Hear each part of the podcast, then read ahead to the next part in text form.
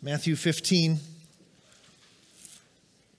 page 1043. If you're going to use a Bible under a chair in the row in front of you, there's one provided. I want you to open your Bible and follow along. Uh, 1043. We've been going through the book of Matthew, and lately in chapter 14 especially we've been looking at different examples of different kinds of soil different kinds of responses to jesus christ and the, today we get to the Pharisees. And if you grew up in church and uh, spent time reading the Word of God, you are familiar with the Pharisees, the scribes and the Pharisees. You're familiar with these uh, people. They are the quintessential example of hardened soil.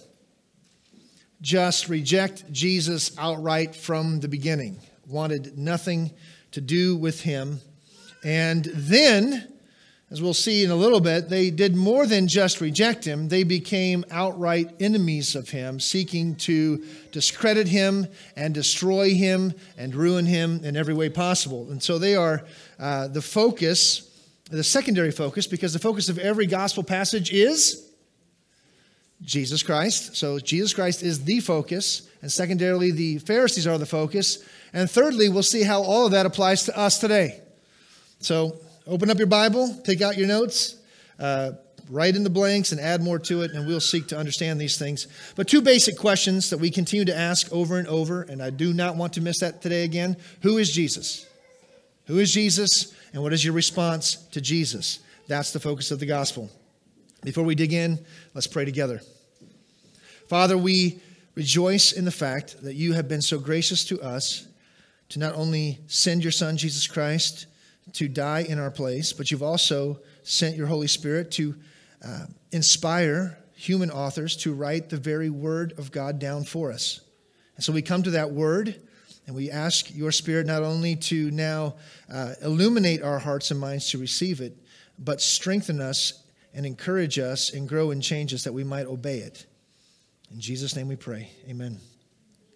Matthew 15, I'll read verses 1 through 9. You follow along in your Bible. The Pharisees and scribes came to Jesus from Jerusalem and said, Why do your disciples break the tradition of the elders? For they do not wash their hands when they eat. He answered them, And why do you break the commandment of God for the sake of your tradition? For God commanded, Honor your father and your mother, and whoever reviles father or mother must surely die. But you say, if anyone tells his father or his mother, What you would have gained from me is given to God, he need not honor his father. So, for the sake of your traditions, you have made void the word of God. You hypocrites. Well did Isaiah prophesy of you when he said, This people honors me with their lips, but their heart is far from me. In vain do they worship me, teaching as doctrines the commandments of men. This is God's divine revelation, God's word to us this morning. May we listen to it. Our theme this morning is a little bit longer, so hang in there. See if you can get this. You can write it down. King Jesus affirms biblical authority, including the ongoing authority of God's law, and condemns as hypocrites all religious people who refuse to submit to it. All right, a lot of pieces here. I'll say it again. King Jesus affirms biblical authority, including the ongoing authority of God's law. So that's what he affirms. And he condemns all, as hypocrites all religious people who refuse to submit to it. So that's what we're going to see in the passage. Uh, if you get that and understand that, you should be able to follow along and see uh, what the Word of God has to say in its particularities. And so let's dig in. The first part, the first two verses. The Pharisees attacked Jesus for breaking a human commandment. The Pharisees attacked Jesus for breaking a human commandment. Right at the beginning, then the Pharisees and scribes came to Jesus from Jerusalem. And they said to him, This might seem like an innocent situation. This might appear as if the scribes and the Pharisees have an honest question and are legitimately seeking illumination. They come all the way from Jerusalem and they say, Jesus, you know, we've, got, we've had a few religious questions. We see that your, your disciples don't do what the elders teach us to do. And, and so we're just, we're just curious. We're, we just want to know what you have to say. That is not the case. You should not hear them speak in that way. They have traveled from Jerusalem to probably Gennesaret on a mission. For months now, the Pharisees have been seeking to discredit Jesus. So, back in Matthew 12, verse 14, you will see they began to plot to destroy him. And not just destroy his reputation, destroy his ministry, but to destroy his life. And, and later on, they will succeed at the end of Matthew. So, they have been out to get him for months now. And now the leaders of this opposition have traveled all the way from Jerusalem. And I looked that up today, uh, not today, I looked it up this week. It's about a three day walk. If you walk 10 to 12 miles a day, it'd take you three days to get there. And, and that's a pretty good walk. So they, they've come a long way. They came all this way from Jerusalem to ask a very important question Why didn't your disciples wash their hands before they eat? Now, as parents, you might realize, you might ask the same question of your children over and over. Why don't you wash your hands before you eat? I've told you a million times, wash your hands before you eat. What's your problem? But that might not seem like a question that you would walk for three days to ask your kids. It might not seem like this important thing. I have to come all the way from Jerusalem to ask this question. It's, it's, hard to, it's hard to grasp, but you have to understand what they're asking. But the, it just sounds so ridiculous unless you understand what's behind it. If you don't see this as an attack by Christ's enemies plotting to destroy him, then the question as well as the answer will seem completely out of character. But the context of their seeking to destroy him and his response to this conflict and this attack will start to make sense in that context. Now, what we see right away is the question brings up the tradition of the elders. Notice that the tradition of the elders is not scripture. They are specific, specifically saying that this is not in the Bible, this is not in the Old Testament, this is not God's law, this is just simply, but for them, simply is not the word, this is the tradition of the elders. But they recognize this isn't biblical. They're not necessarily, they're not at all, let me put that more, more dogmatically, they are not at all coming with a verse of scripture that they pulled out of context and tried to apply to the law. They know there's no biblical law for this, only tradition the law of the elders. And the tradition was to wash your hands ceremonially before you eat. It has to do with defilement. And that's why next week, when we look at verses 10 and following, Christ will talk all about defilement. Because the only reason you wash your hands ceremoniously is not because they're dirty physically, they're dirty spiritually. You might have happened to touch a Gentile. You might have happened to touch uh, something that a Gentile touched. You might have touched something unclean. And so you need to wash your hands in a special way so that you are, won't defile yourself by putting something in your mouth that touched your dirty, unclean hands, spiritually speaking. That's the situation. But Christ doesn't really deal with that at all.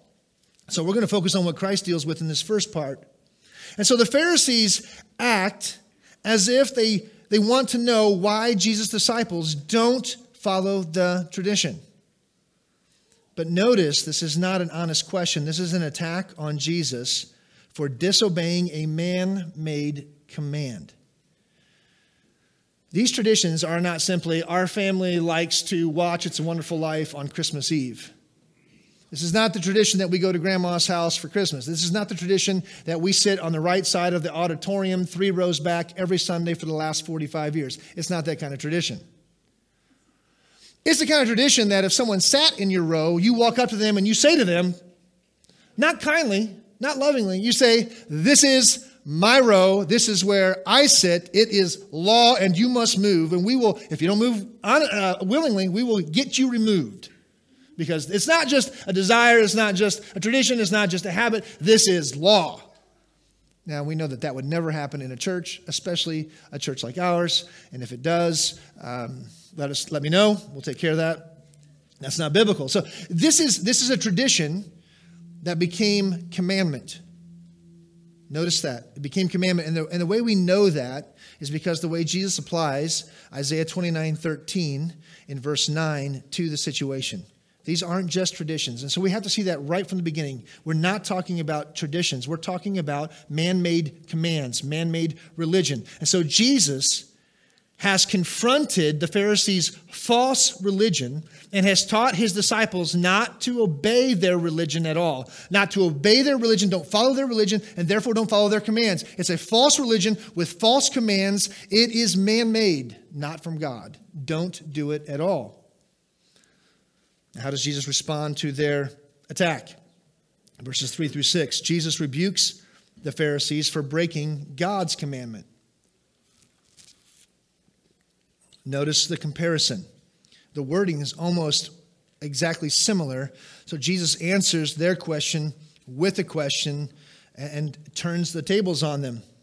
Jesus rebukes the Pharisees for breaking God's commandment. Notice he never answers their question because it isn't an honest, legitimate question. He never explains why. If they really wanted to know why, could he give an explanation?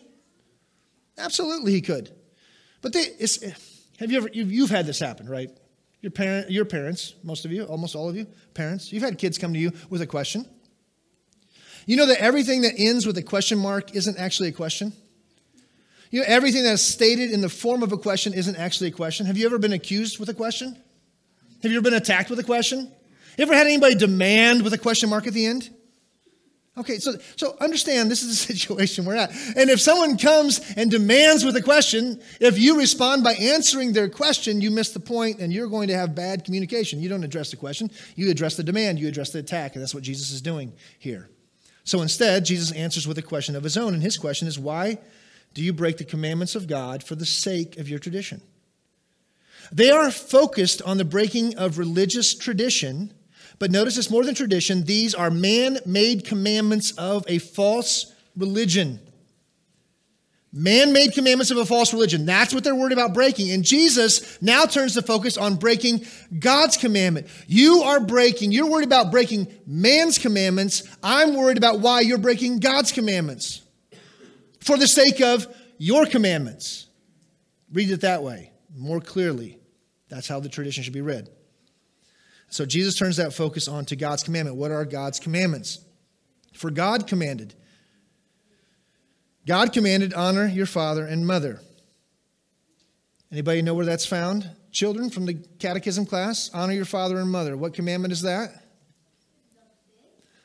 Say that with such confidence. The fifth? The fifth. That's right. It's the fifth commandment.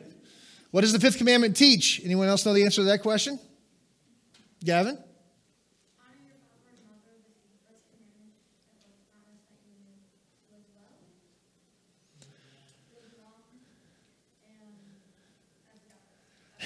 That's the commandment. That's the command. What does it teach?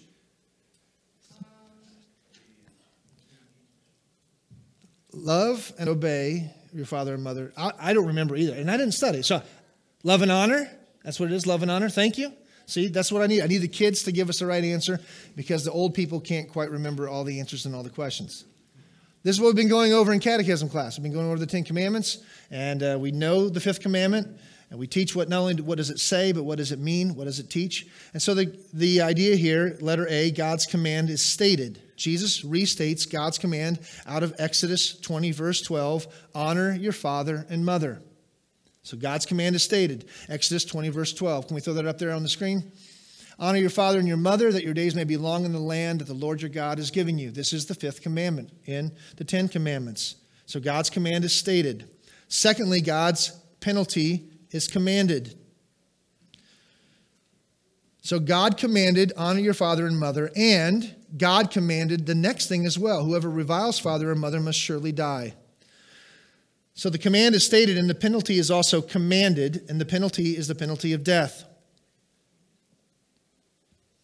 Now I have your attention.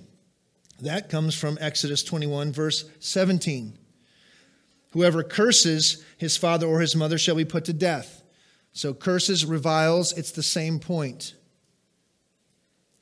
So both the command and the penalty for breaking the law are commanded. Notice God doesn't just issue commands, He also issues the penalty. We are very familiar with the commands, but because we are so deficient in our understanding of the Old Testament, the Old Testament law, and its application for today, we don't understand the penalty phase. Or we read the penalty phase and we say, wait a second. Whoever curses his father his mother shall be put to death. Have any of you ever cursed at your parents? Don't raise your hand. I'm not just talking to the kids here, I'm talking to all ages. Most of us, at some point in time in our relationship with our parents, will revile or curse our parents with our mouths. Usually it comes between 12 and 18, sometimes 8 and 38. It comes at different times and stages of life. Some of our rebellion and lack of honor and submission to our parents last longer than other kids, but that this shows up. So, if there's ever a child who curses their parents, should we kill them? That's what this says. Is that how many kids made it past teenage years in, in Jerusalem, in Israel? How do they still have a nation if this is true? Well, in a minute, we'll talk about what that looks like. Because it seems so ludicrous to us that if any child curses their parents, we kill them. It seems like it would be impossible to have any children make it to adulthood. So, so how do we do it? Well, we just say, well, that doesn't apply. The death penalty doesn't apply. We know that. Did they really apply it? I don't know, but we don't do that today. So who needs to worry about how to understand that? Well, if you don't worry about how to understand it, then how do you understand this text? Because Jesus doesn't just bring up the honor commandment that we are all happy with. We all like to quote that commandment to our kids. We love it in Ephesians 6, verses 1 and 2. Honor your father and mother. But it starts with, children, obey your parents in the Lord, for this is right. Then it quotes the fifth commandment. And we like to talk about honor and obey, and we're happy to quote that. We don't quote the penalty for dishonor and disobedience, do we? Well, it doesn't say that this is the penalty for disobedience. We'll talk about that some other time. But we have to understand that God doesn't just give commands, He gives penalty. God commanded both, and in this case, both the command and the penalty were being broken, and both are a part of the command of God. If you don't follow the command and you don't enact the penalty, so say, we're going to follow the command, honor. We're going to demand that kids honor their parents. What happens when they don't? We put them in timeout. We take away video games for a day, a week, a month, a year, forever.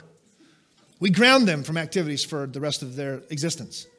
What's the command in the Bible? What's the penalty in the Bible? God doesn't just give commands, He also many times gives penalties, and He especially gives penalties when it's not just a sin, but it's a crime. So notice you'll see that there are different kinds of penalties in the Old Testament. And there's different reasons for that. I, I wasn't even going to say all of this, but I want to give a little bit more foundation to this because it can be shocking. But Christ quotes the command and he quotes the penalty. If you don't deal with the penalty and just skip over it, what are you doing with God's word? Now, notice could the Pharisees argue with anything Jesus said? Is that the fifth commandment? Did God command it? Did God command the command and the penalty? They can't argue. That's Bible, that's law, that's commanded. And in fact, their argument necessarily, their problem isn't necessarily with the command.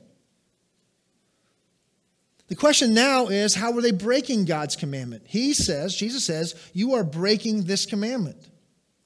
How are they breaking it?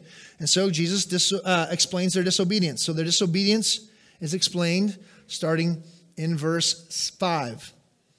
And this is explained in what's called the Korban rule. It's explained in Mark as well, but we see an example here. So God has said, but, notice the contrast, always notice the contrast, especially in a narrative, but you say. God has clearly given the command and the penalty, but you say. So instead of obeying God's spoken commandments, they speak their own commandment. And what is, what's their commandment? If anyone tells his father or his mother, what you would have gained from me is given to God, he need not honor his father. Wait a second, I thought God said to honor your father and your mother. Well, if you say this, you don't have to honor your father and mother. Wouldn't you like that, kids? Wouldn't you like a command that would allow you out of the command for honor? Well, as long as you say or do this, you don't have to follow that commandment. That would be great. This is the Korban rule. What is the Korban rule?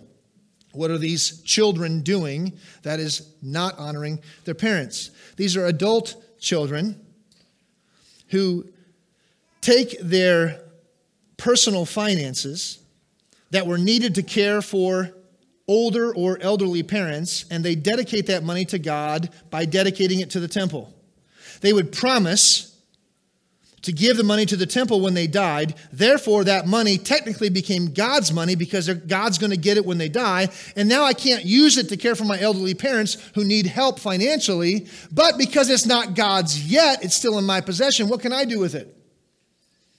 Whatever I need to do with it. I need to uh, build an addition onto my house. I need a, I need a third car because the, the first two cars just aren't enough. Uh, I need to buy a trike or you know some special toy to drive around in Michigan for two months of the year when it's finally warm enough to drive it. Uh, you know, I'm looking for those.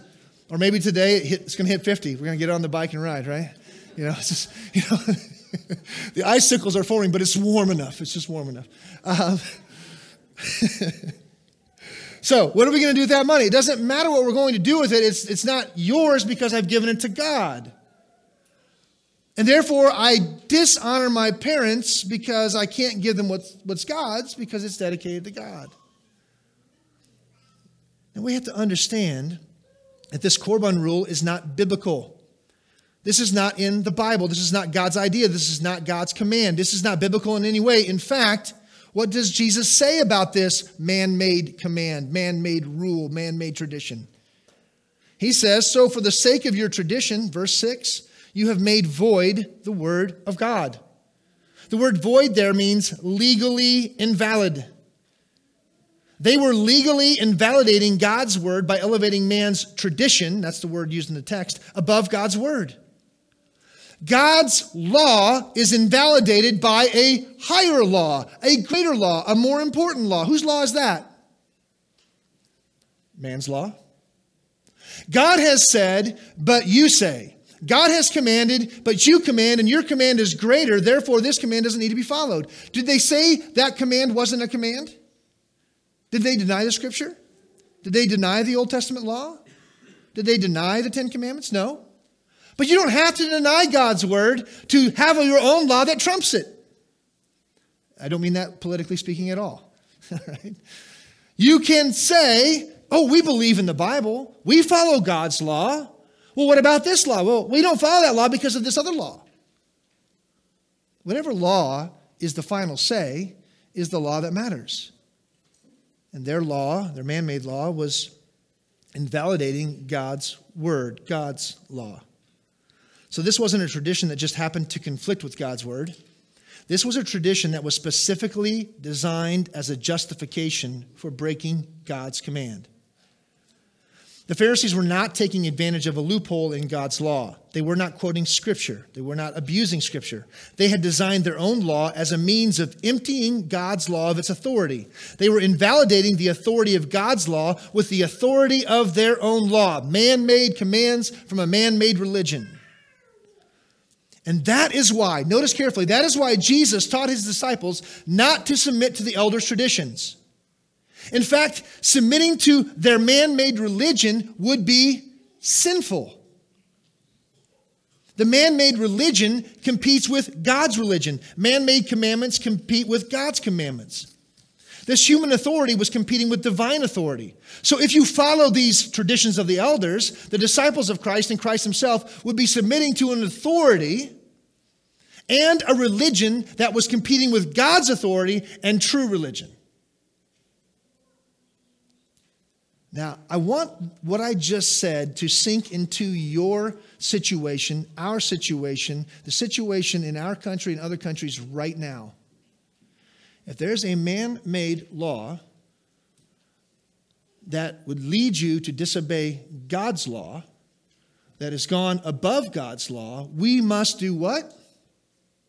Not submit to it at all, because we cannot give man made religion, man made authority, false religion, false commands, any room, any step at all. Do not give an inch, do not give a foothold to the devil. So here's what Matthew Henry says Human authority must never be submitted to, which, which sets up in competition with divine authority. Any human authority, human authority that sets up competition with divine authority must never be submitted to. Why can't churches just follow the mandates and not meet? Or only meet under certain conditions, or only meet with certain percentages? Why can't they just go along? Why is that pastor in Canada in jail for refusing the man made mandates about worship? Because if you give the government and by that I mean the civil rulers, the civil government, an inch or a foot into the worship of the church, what will they do? Oh, no, not our rulers, not their rulers. So we have to understand what's happening here. Don't give it. That's why. Why can't you just wash your hands? How hard is it to wash your hands? I would apply that to something else going on today, but I don't want to be too controversial. Why can't you just, you fill in the blank? Congratulations. the reason why is because when that intrudes on the worship of the church, this is what we're talking about. Not, I'm not going to deal with everything in every circumstance. Don't do it. Don't give the civil rulers one inch in telling the church what we can and cannot do in worship. Do not give them one inch.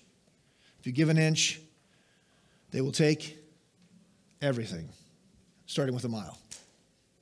This is how we work. This is what the Bible says. So, what happens next? Jesus condemns the Pharisees as hypocrites. Verses 7 to 9. Notice the strong condemnation. Jesus condemns the Pharisees as hypocrites. And I love how the translators have put the exclamation point. That is not in the original Greek. That is added because of emphasis. You don't just, it wasn't like Jesus whispered it, you hypocrites. He wasn't soft or tender or gentle. Uh, he said this strongly. It's a strong condemnation. Jesus is not politically correct in his response, he's not sensitive or kind in his response. Many Christians, notice this, many Christians are good with calling out other Christians for their hypocrisy. In fact, it's a cool thing today to point out all the hypocrisy of all the Christians we know. The one thing we're not very cool with doing is pointing out the hypocrisy of people who aren't Christians as Christians. But I'm not sure that most Christians realize what Jesus is condemning so strongly here. Jesus is not condemning the hypocrisy of how we typically understand it. We think of hypocrisy as a couple different ways saying one thing and doing another. You tell your brother not to, to yell at don't yell at me. And then five minutes later, what are you doing? You're yelling at your brother. You are a hypocrite. We see that as hypocrisy. Another uh, type of hypocrisy that we see is holding other people to a standard that we don't live up to. You must always do this. Well, you don't do that. Well, you know, different rules apply to different people. That's, that's hypocrisy. That's how we hear the word hypocrisy, or we hear the word hypocrite, people who do that. But Jesus is defining it differently here. How does he define it? Is this hypocrisy is when religious people put man's law above God's law. Now, I have in your notes professing Christians, but I'm changing that. So you can do a strike through here. All right, I've been wrestling this week with a lot of things uh, and trying to understand how this text, not only what it means, but how we apply it and, uh, and what we're talking about here. Why, why I don't think this is applied to professing Christians at all in the hypocrisy, but it applied to religious people. So it's religious people. It's, this is religious hypocrisy for sure. It has to do with worshiping God for sure. It has to do with people who pretend to worship God but don't really worship God because they made their own religion and therefore they worship a false God with false religion with false commandments, man made commandments. But usually when we preach or teach this passage, we apply this as if the Pharisees are professing Christians. Are the Pharisees professing to follow Christ at all? Are they pretend followers of Christ? Are they somewhat followers of Christ?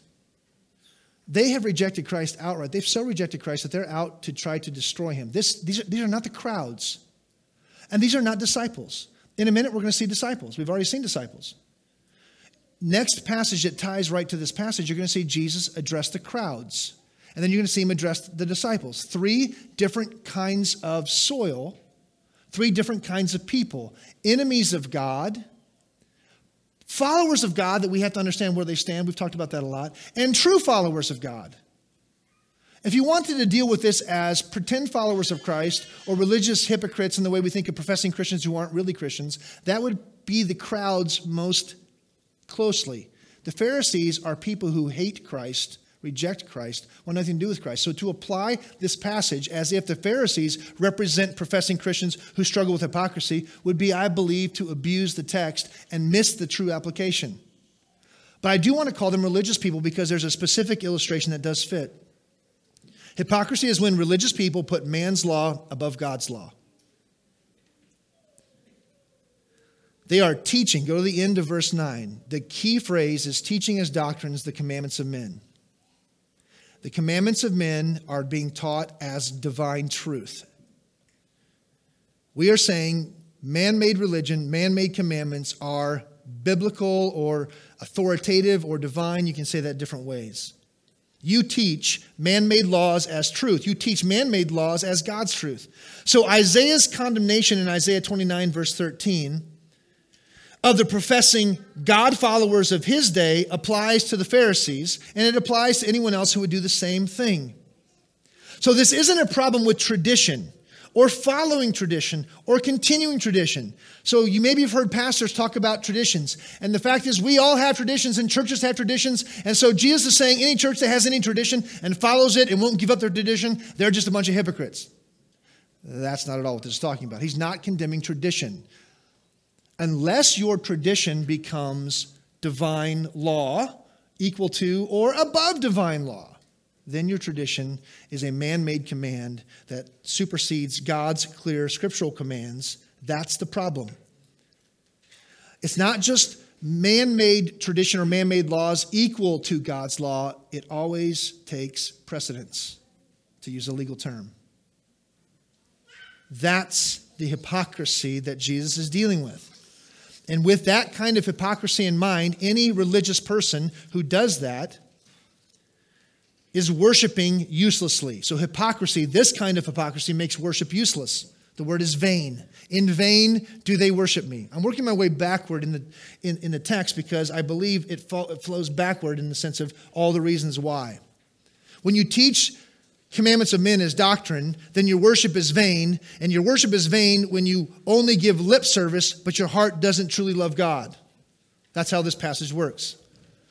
So hypocrisy makes worship useless. It's vain. It's, it's pointless. It's purposeless. It's empty. All their words are just lip service. They don't have a heart for God. In fact, they have a rebellious heart against God, yet their words sound good. Their actions are passionate. Their tears flow. Their hands are raised. All of the good stuff. Yet they are not true worshipers, but enemies of God. These Pharisees are enemies of God. They're not false worshipers only. They're not professing Christians only. They are God's active enemies seeking to destroy Christ. So this is false worship. They're worshiping a false God, and when they teach the commandments of God as the commandments of men, or teach man made commandments as divine, who's the false God they're worshiping? Themselves. We could talk about that today, couldn't we? Not just inside the church, but outside the church. Who do we worship? Who does our culture worship? Oh, we have no gods. We have no idols. We don't bow down to any golden images, any wooden images. We are, we are scientific and wise people. We just worship ourselves as God.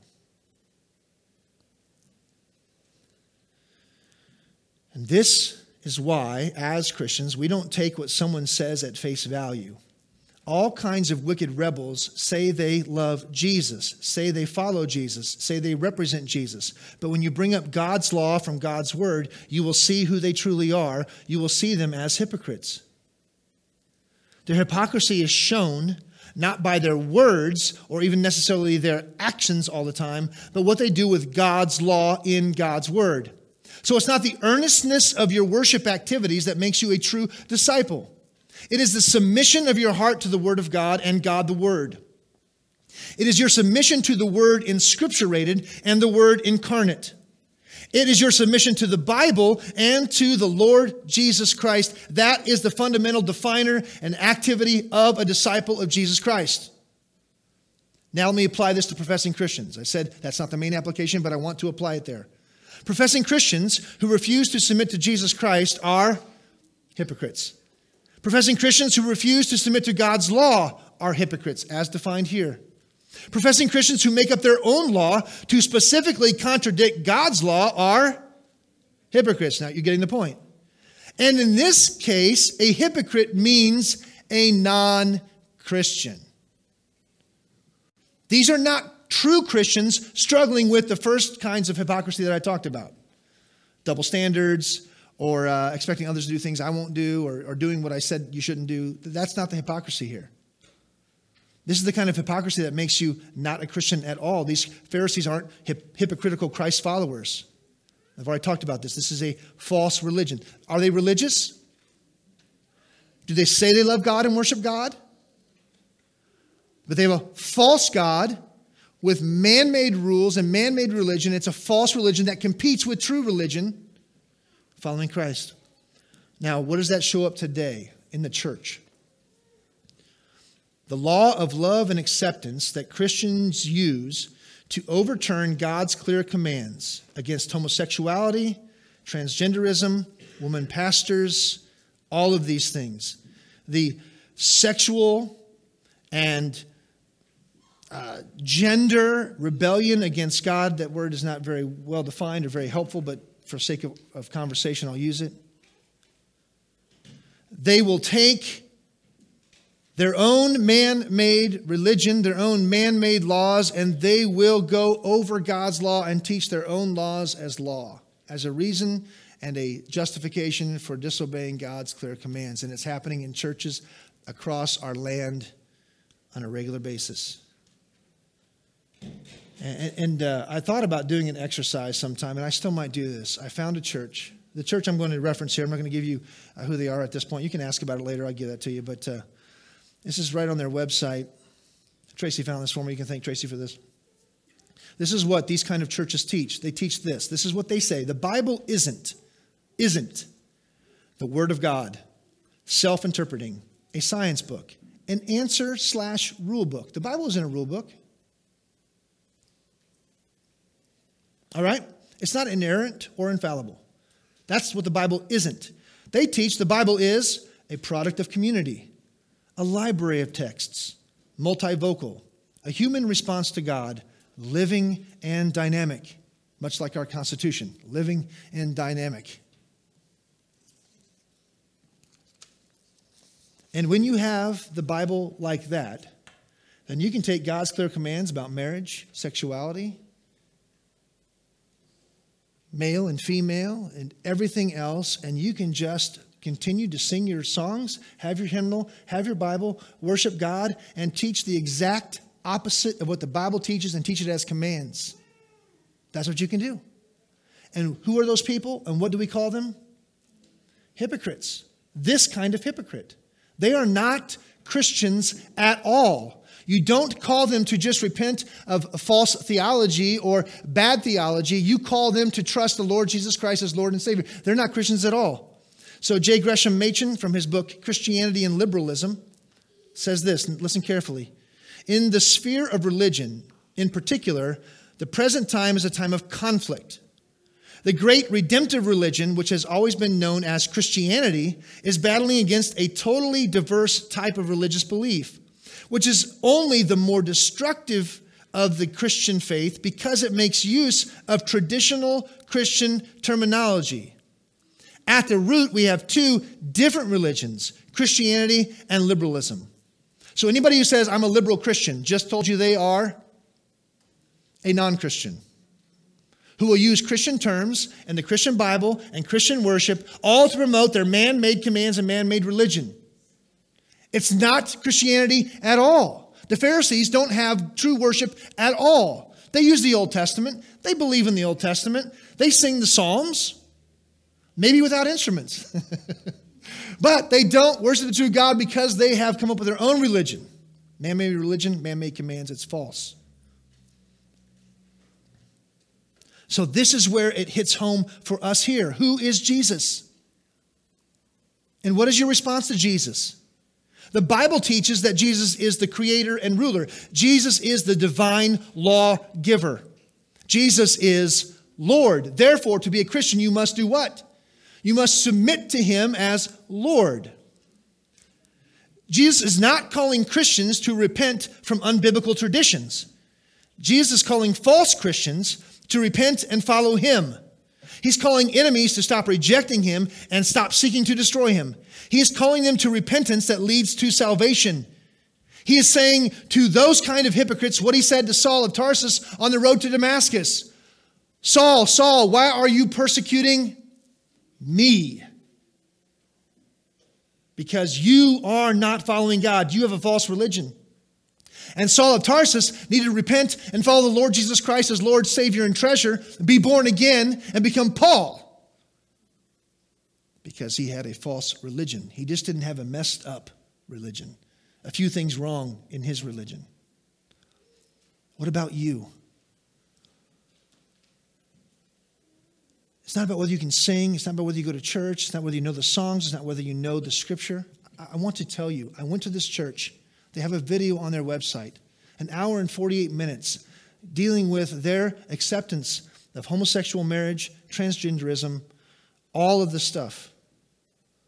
And that pastor stood up without cracking the Bible and went from Bible text to Bible text to Bible text and just made it sound so biblical. Most of you wouldn't even notice. I'm, I hope I'm wrong. Wouldn't even notice where he was wrong. It was biblically based, it was solid. He loves Jesus, he's got the Bible, he's been a Christian for. And everything he said upended the Word of God.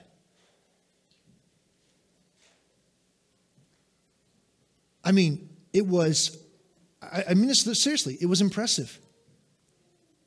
There were things he said, and I said, wait a second. Is that what it says? I, had, I looked it up. I had to make sure. That's what religious hypocrites do. Those are the people, like the Pharisees, that Satan uses to lead people astray, lead people into man made religion, have them turn away from Jesus Christ. Where are you?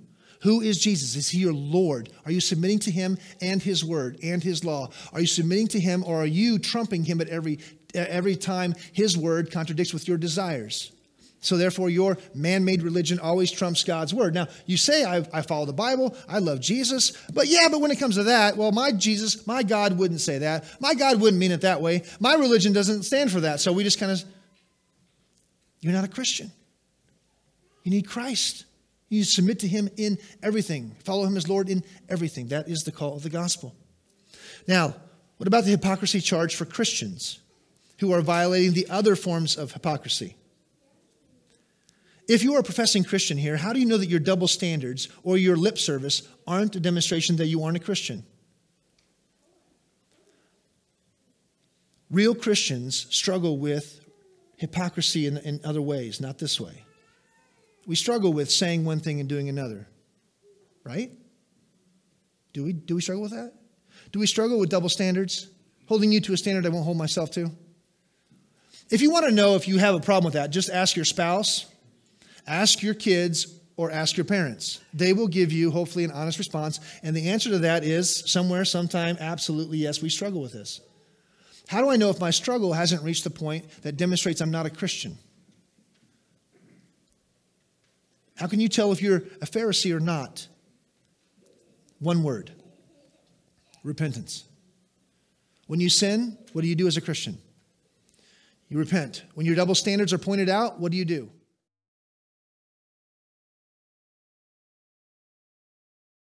Is the point of this passage. It is the point.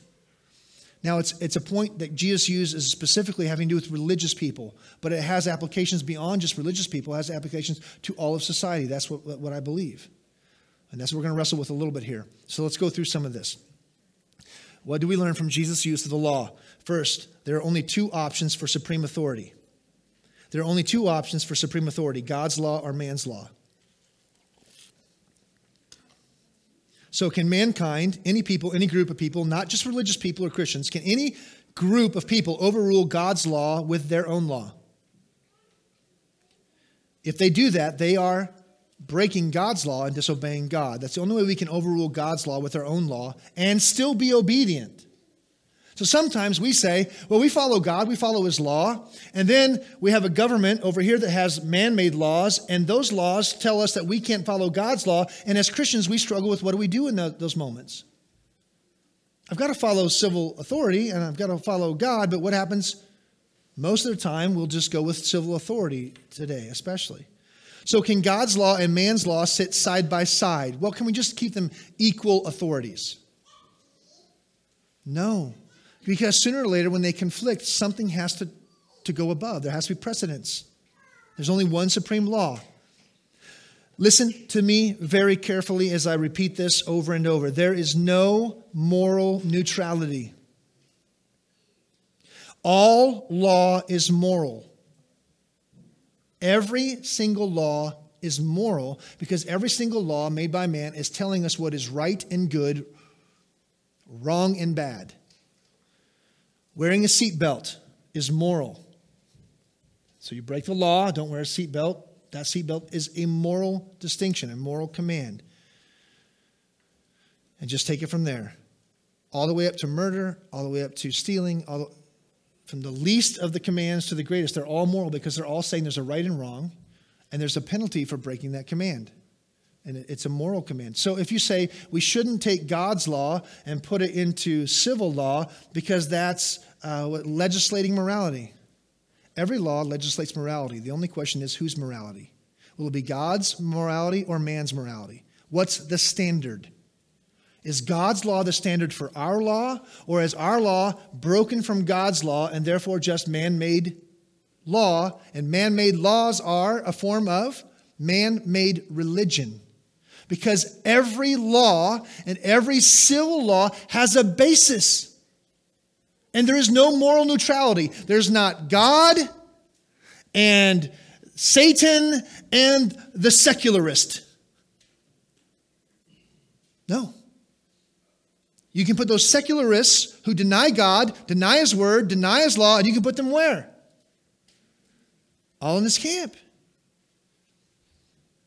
If you think there's a morally neutral way not to have the basis of our law be God's law and God's word, and have man made law that isn't rebellious against God, but has no foundation, totally cut off from God's law, then you are a secularist and you are a religious person who doesn't realize who your God is. You are your own God. You've made up your own religion. You've made up your own laws. You have no basis for right and wrong, but you will scream right and wrong in every way, in every way, shape, or form, in every opportunity.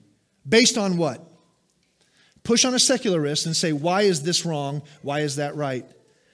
And they will come down to a couple basic options, but basically it's because I think so, because I feel so, or because we think so, or we say so, or we feel so. There's no basis. Christians say all law must found its, have its founding in God's law. At least that's what we should say, but we haven't said it for so long that our government forgot about that. And now we are reaping the whirlwind that we sowed. So, what does Jesus do? Jesus affirms. I love how, don't you, don't you I'm a Jesus follower. We just follow Jesus. You know, we don't get into theology. Are you going to follow Jesus in this one? Jesus affirms the continuing authority of God's law in the Old Testament. Jesus says the Old Testament law and the penalty still applies today. You want to follow Jesus now? Be careful when your kids curse you. but I thought we weren't under God's law. I thought we were under grace. I thought we weren't a theocracy any, any, longer. I thought the Old Testament law didn't apply any longer. I thought we just needed wisdom and mankind would make up their own law based upon wisdom. Don't we have enough wisdom to separate our law from God's law and just do great and mighty things? You tell me. But Jesus doesn't say that. He doesn't say it's okay to separate man made law from God's law. Because God's law, letter C, is the only true foundation for any law. God's law is, I've already said this, so I'm just repeating myself as usual. It's the only true foundation for any, any, any law. Family, church, civil, any law. It's founded. It's founded.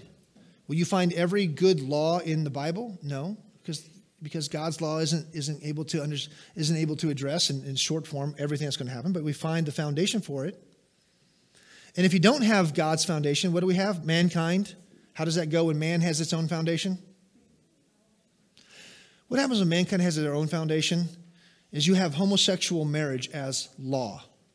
You have abortion as law. You have coming to a place near you transgenderism and women in men's bathrooms and men's and women's bathrooms and locker rooms and all of this mess. That becomes law. That becomes right and wrong because they have no foundation besides their whims and desires.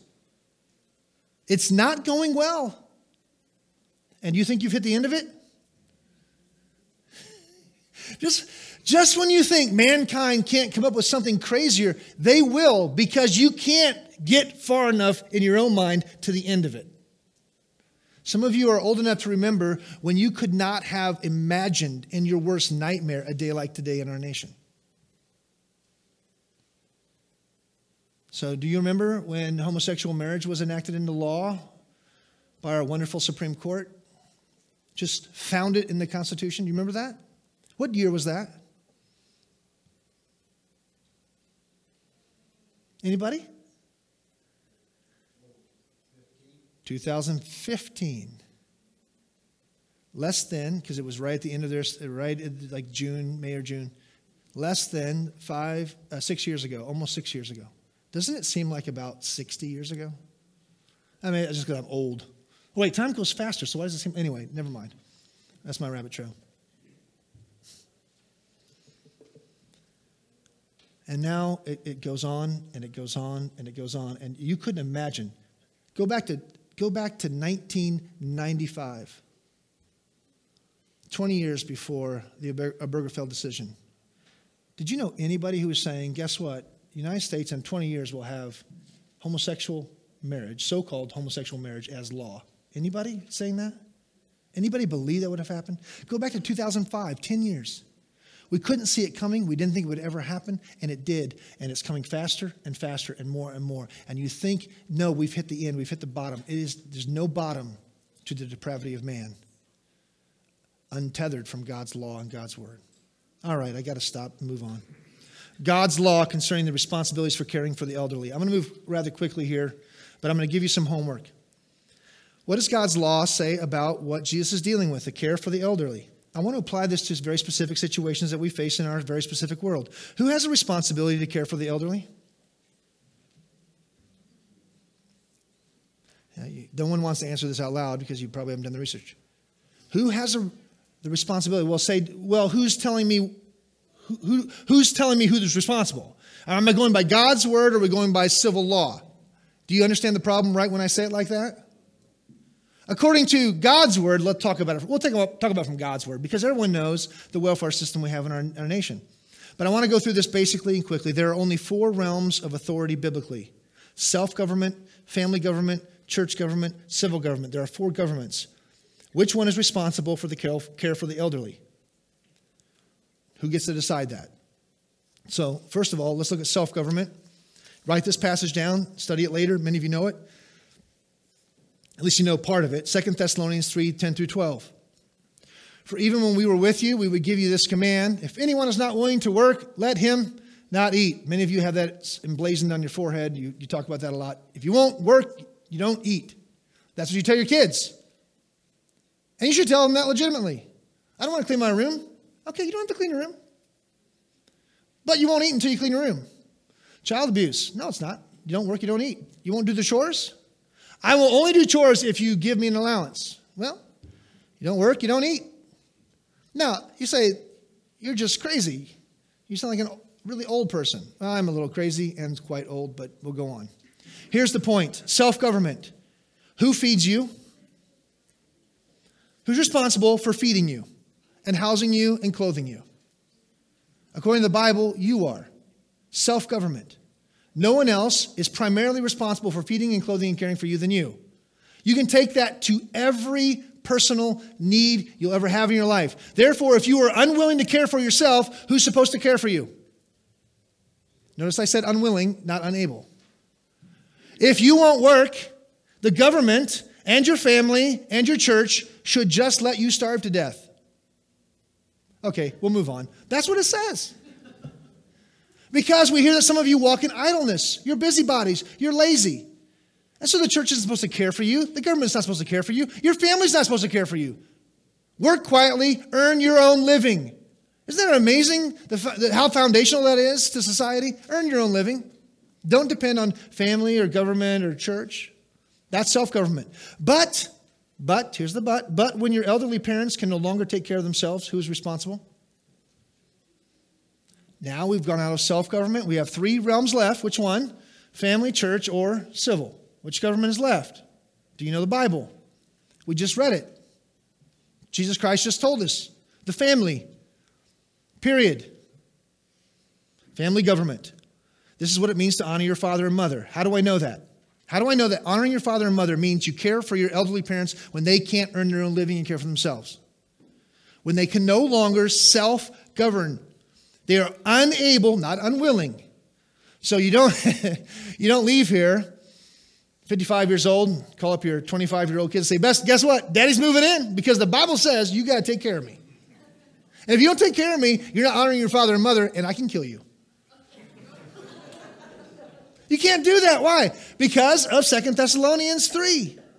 If you can work and you can feed yourself and care for yourself, you must. But when you can't, unable, not unwilling, but unable, and uh, there is a distinction there, big time, then your family must take care of you. How do I know that? Because Jesus taught that. Right here, Christ taught it. Matthew Henry says, By our Savior's application of this law, it appears that denying service or relief to parents is included in cursing them. This is what it means to curse your parents, to revile your parents, is to let them die of starvation. Say, well, not care for them when they can't care for themselves. So, this is what the apostles taught in the new covenant. It's not just what Christ said. The apostles taught it in 1 Timothy 5. I was going to have you turn there. We were going to walk through it. I'm not going to do that. That's homework. 1 Timothy 5, 3 through 16. If your parents, if your aunt and uncle, if your grandma and grandpa, if your children and grandchildren cannot care for themselves, you must care for them. Even if you're a widow, you must care for others if you're able. I thought widows all get taken care of. No, if a widow is able to care for others, they have a responsibility as a member in a family to care for their kids or grandkids or a sister or brother or aunt or uncle if they can. But what happens when there is no family? There are no relatives who can take care of someone who's unable to take care of themselves. So let me apply this to a real life situation. Dick and Phyllis Taylor have taken in their invalid, uh, bedridden son. Uh, Dick and Phyllis are what, 80? I should, I mean, if you're watching this, I'm sorry. Uh, I don't think they care. You get to a certain age, you don't care. If everybody knows how old you are. I hope that's true. They're around 80. And if you know Dick and Phyllis, and many, many, most of you know, do, they have their own tremendous physical struggles. And yet they understood this law that if my children can't take care of themselves, I must do everything I can to care for them. They brought him into their home. They are nursing. They're doing all these things. And most of you cannot, we, we cannot understand how they can afford it. They can't. How they can sustain themselves physically, only by God's grace. And yet they are obeying God's command. Will God bless them? Will God care for them? Will God meet their needs? Or should they demand that the government do this? I know the first thought that came into my mind why do they have to do it? What about Social Security? What about welfare? What about all these other situations? Why must they do it? And I will confess, the reason I think that is because I've been thinking wrongly for decades. I'm 46, so for four and a half decades, I've been thinking wrongly because I thought this was the government's job to take care of people who are invalid, people who can't work, uh, people who are handicapped, people, all those kind of things. Social Security, we have come to understand and believe that's the government's job. But the Bible doesn't say that. And Dick and Phyllis know that. And they're doing what they must do according to the scripture, and they're obeying God. And some of you are doing it not for kids, but for parents. Many examples in our church family, taking care of parents when they can't take care of themselves. That is biblical. That is honoring your father and mother. And to not do that would be to revile them, to curse them, no matter how nice you are when you talk to them. So, what happens if there is no one to care for a widow? No one to care for someone who can't care for themselves. Church government. The church only steps in if there's no family. She must truly be a widow for the church to take responsibility. And you can read all that in 1 Timothy 5. Now, civil government. I'm moving quickly, somewhat. Civil government. Where does the Bible teach that the civil government is responsible to care for anybody's physical needs ever?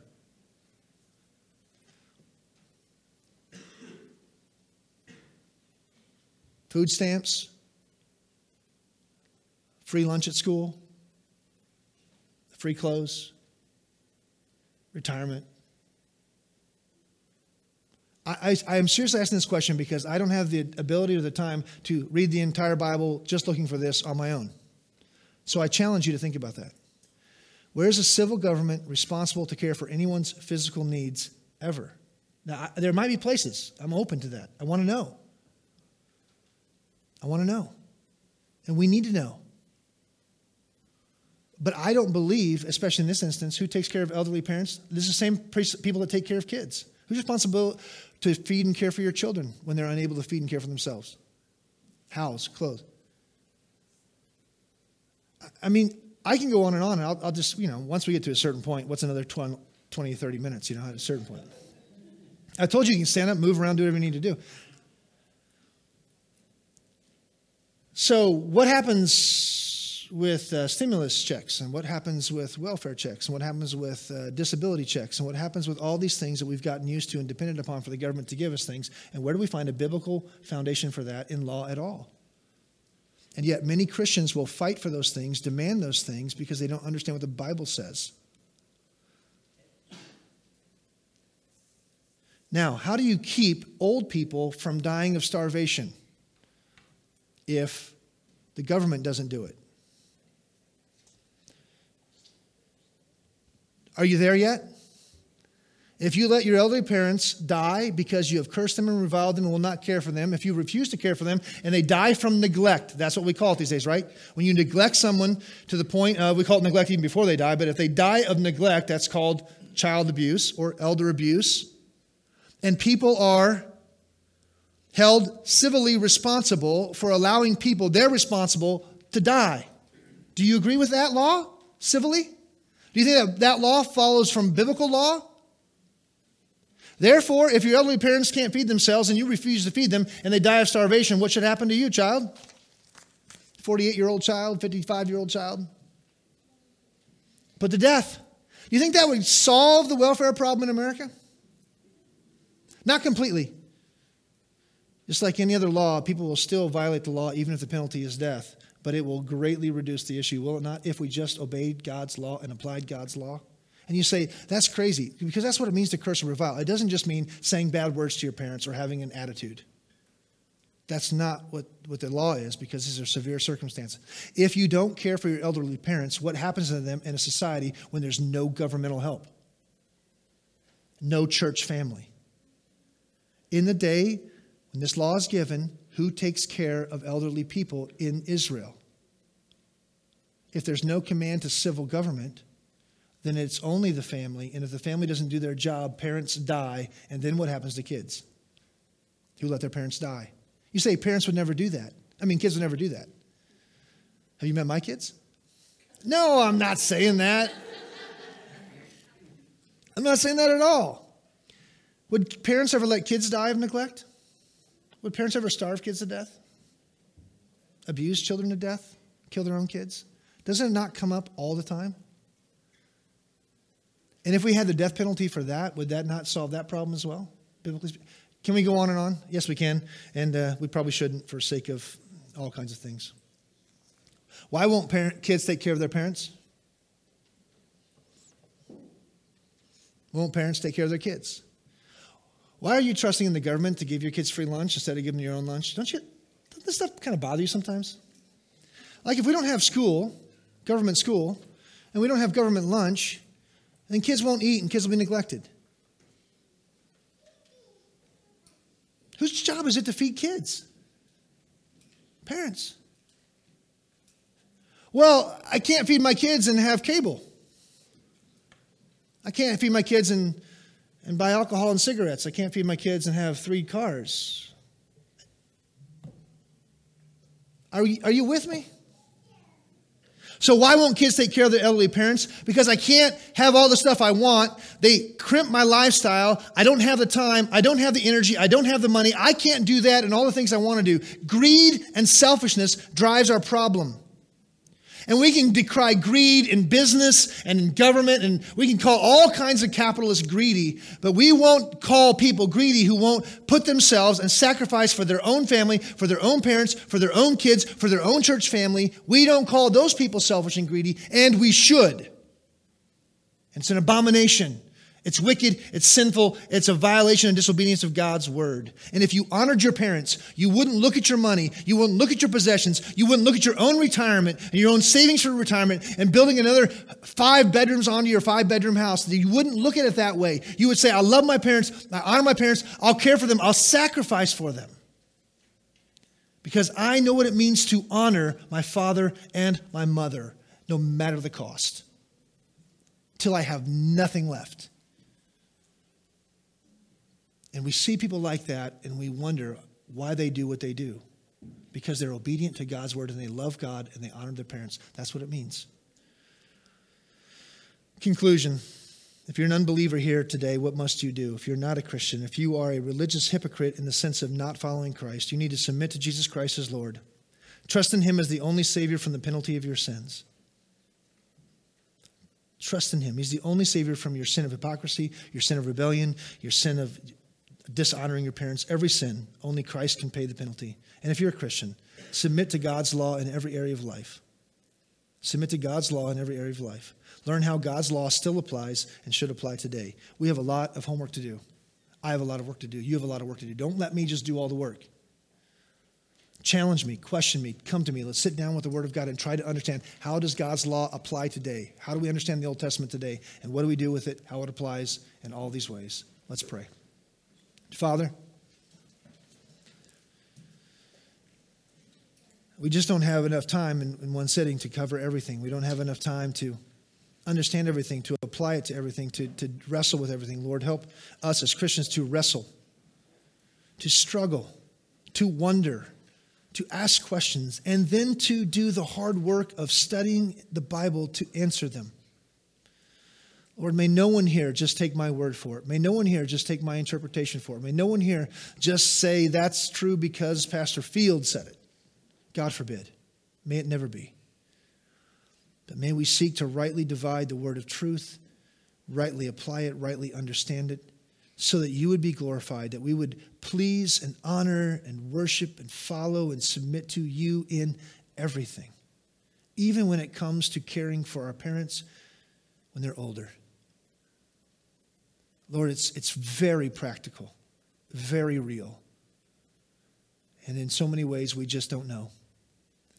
Forgive us, deliver us, change us, transform us today. In Jesus' name, amen.